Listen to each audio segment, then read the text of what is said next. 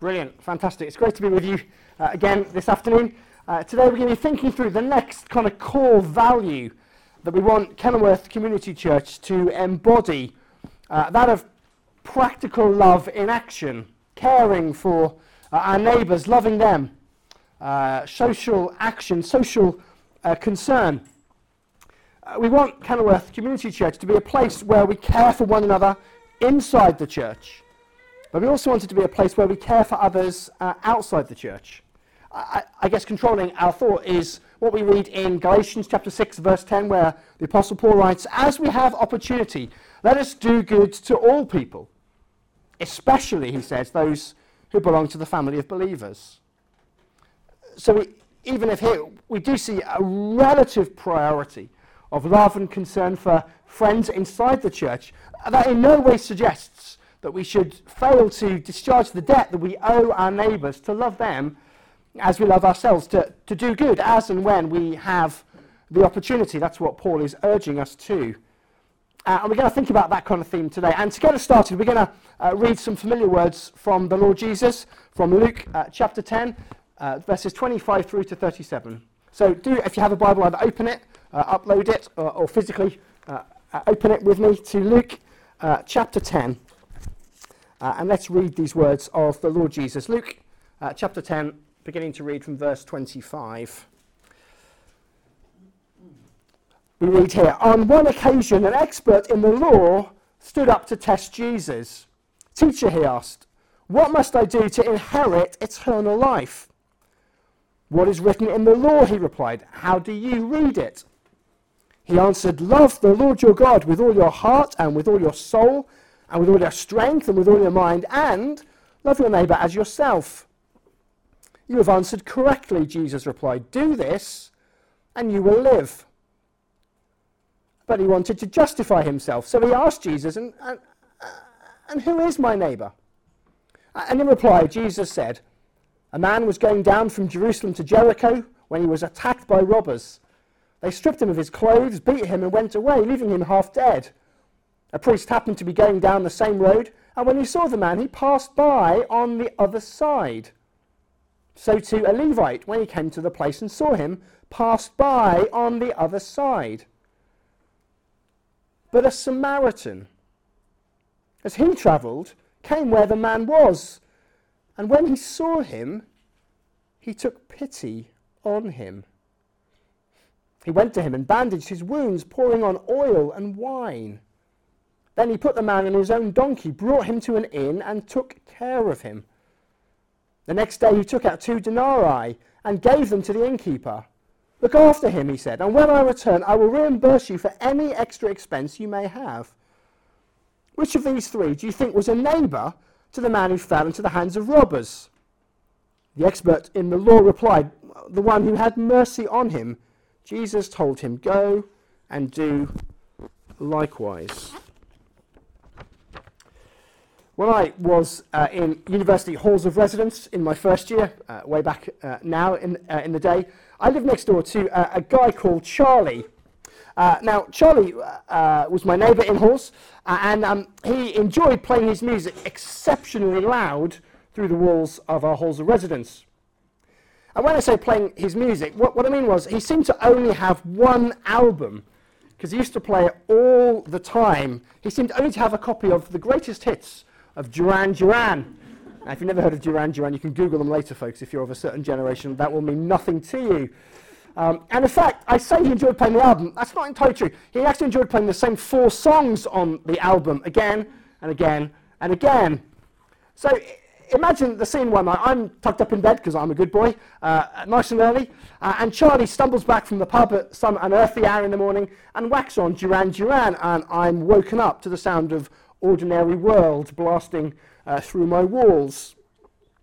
Now, why am I telling you this? Well, simply to illustrate the point that it's not always easy to love our neighbours. Uh, but although it's not always easy, it is crucially important. We read in these verses that one day an expert in the law, verse 25, a religious professional, arrives to test Jesus. He seems to have slightly mixed motives in his approach. But he asked Jesus a great question, verse 25. What must I do to inherit eternal life? Uh, and Jesus draws this expert on to answer his own question in, in terms of the importance of keeping God's law, and particularly the two greatest commandments at the heart of the law, verse 27. The command to love God with everything we have, uh, but also the command to love our neighbours as ourselves. Did you notice that? The, these two commands are linked together, Jesus said. So it's not like we can say, well, I kind of love God. I don't really have to love my neighbor. I'm kind of, I, am into the loving God thing. I, I'm not really into the loving my neighbor thing. It doesn't work that way. These commands belong together. And actually, we can't say we love God if we don't love our neighbor.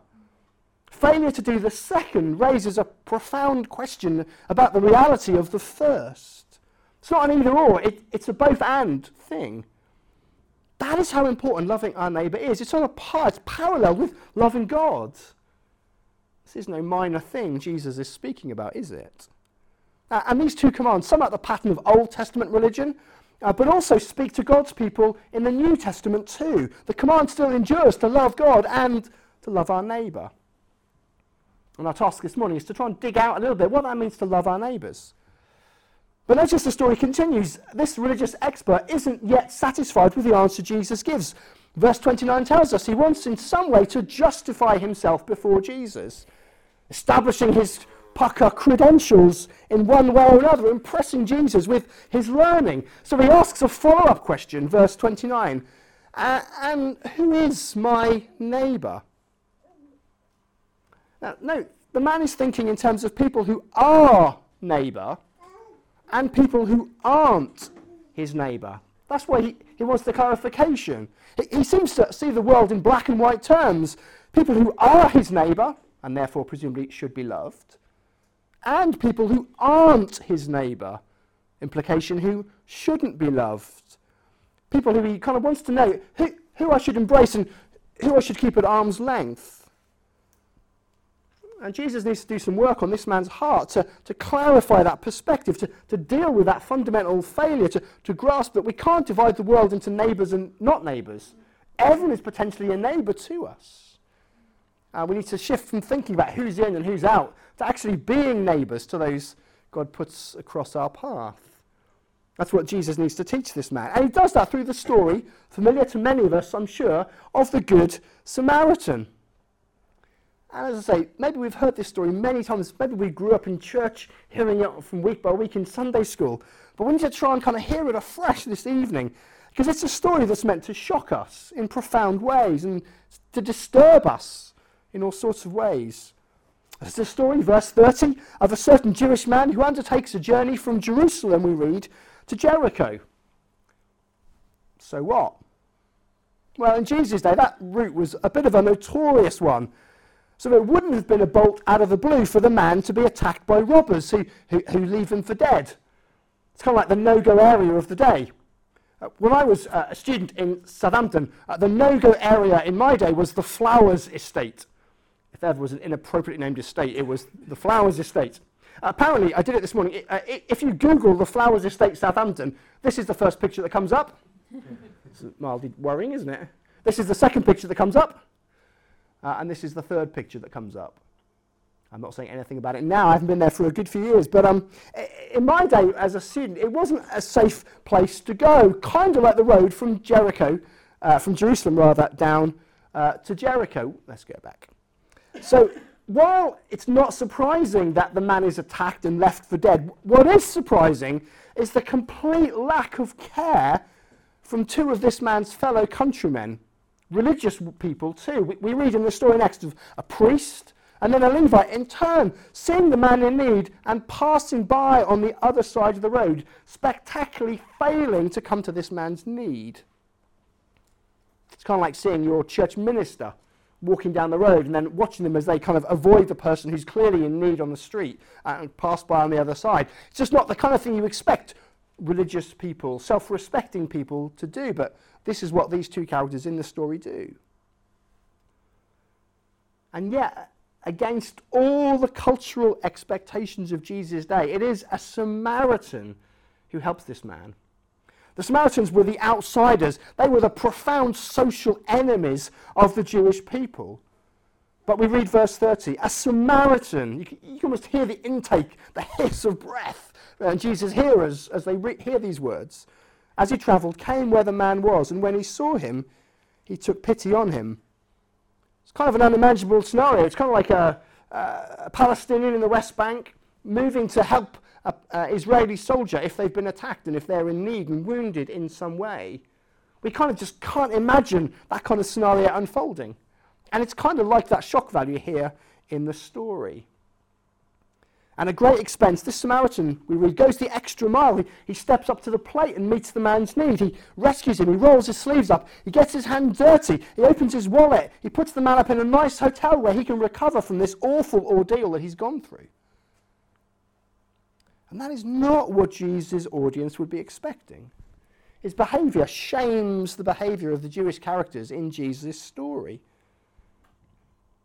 And in conclusion, Jesus asks the simple question, verse 36 Which of these three do you think was a neighbour to the man who fell into the hands of the robbers?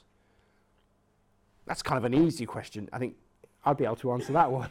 And the man gets it right, verse 37. Well, the one who had mercy, of course he's the neighbour.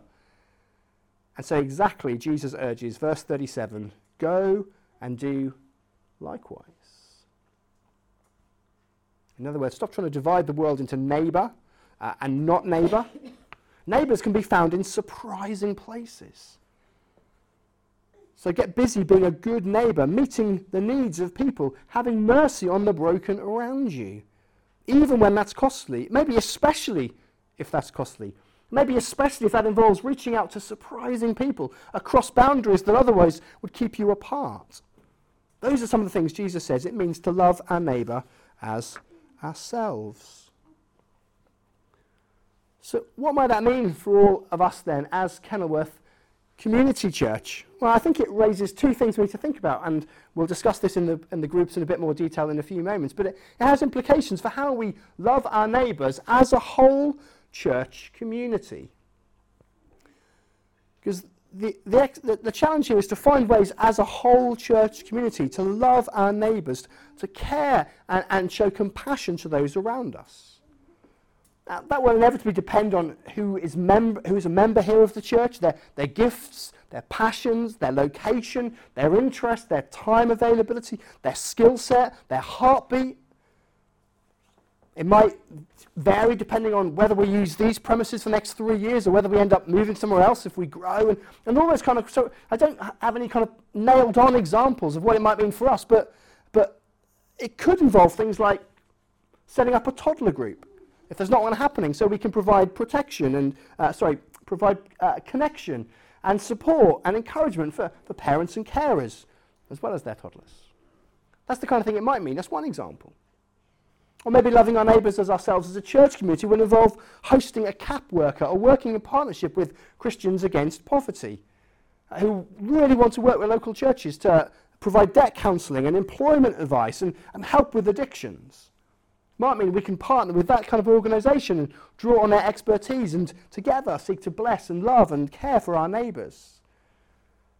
It might mean that we want to provide English lessons for asylum seekers uh, as they move into Kenilworth so they can learn key skills to help them flourish in a new environment. It might mean things like organising a litter pick around the local environment here in Kenilworth to make it look more attractive and pretty, raising the quality of life in a street or a district, I don't know. It might mean things like committing to find a number of potential adoptive parents in this church community so that we can serve vulnerable children together and support each other in this amazing, crucial ministry.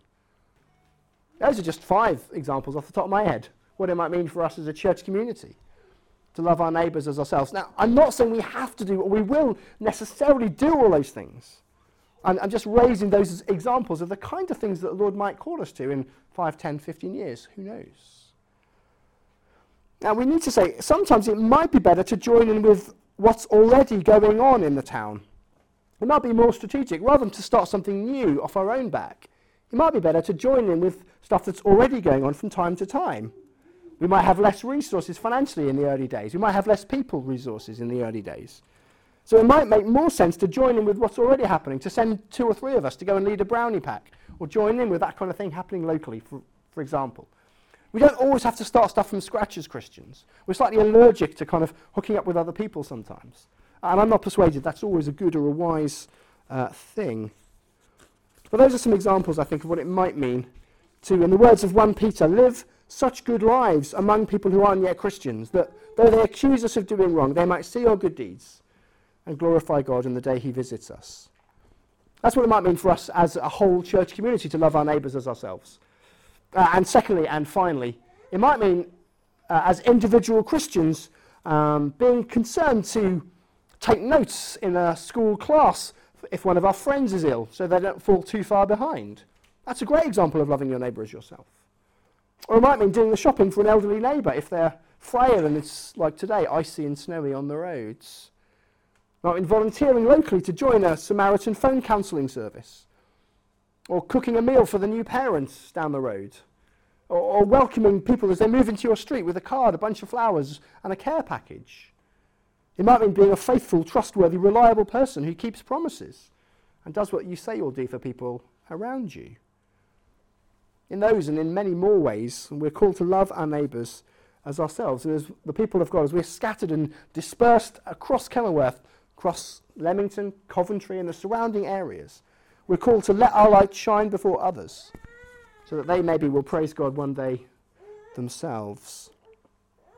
So we're saying we'll think about this issue of kind of care and, and justice more deliberately in the midweek uh, Gospel in Life course. We'll get to that theme in a couple of weeks' time. So if this has piqued some interest and you haven't yet plugged into it, do make sure to note that Gospel in Life course in the home groups that Wayne was mentioning at the beginning. And we'll come back to this uh, issue uh, there.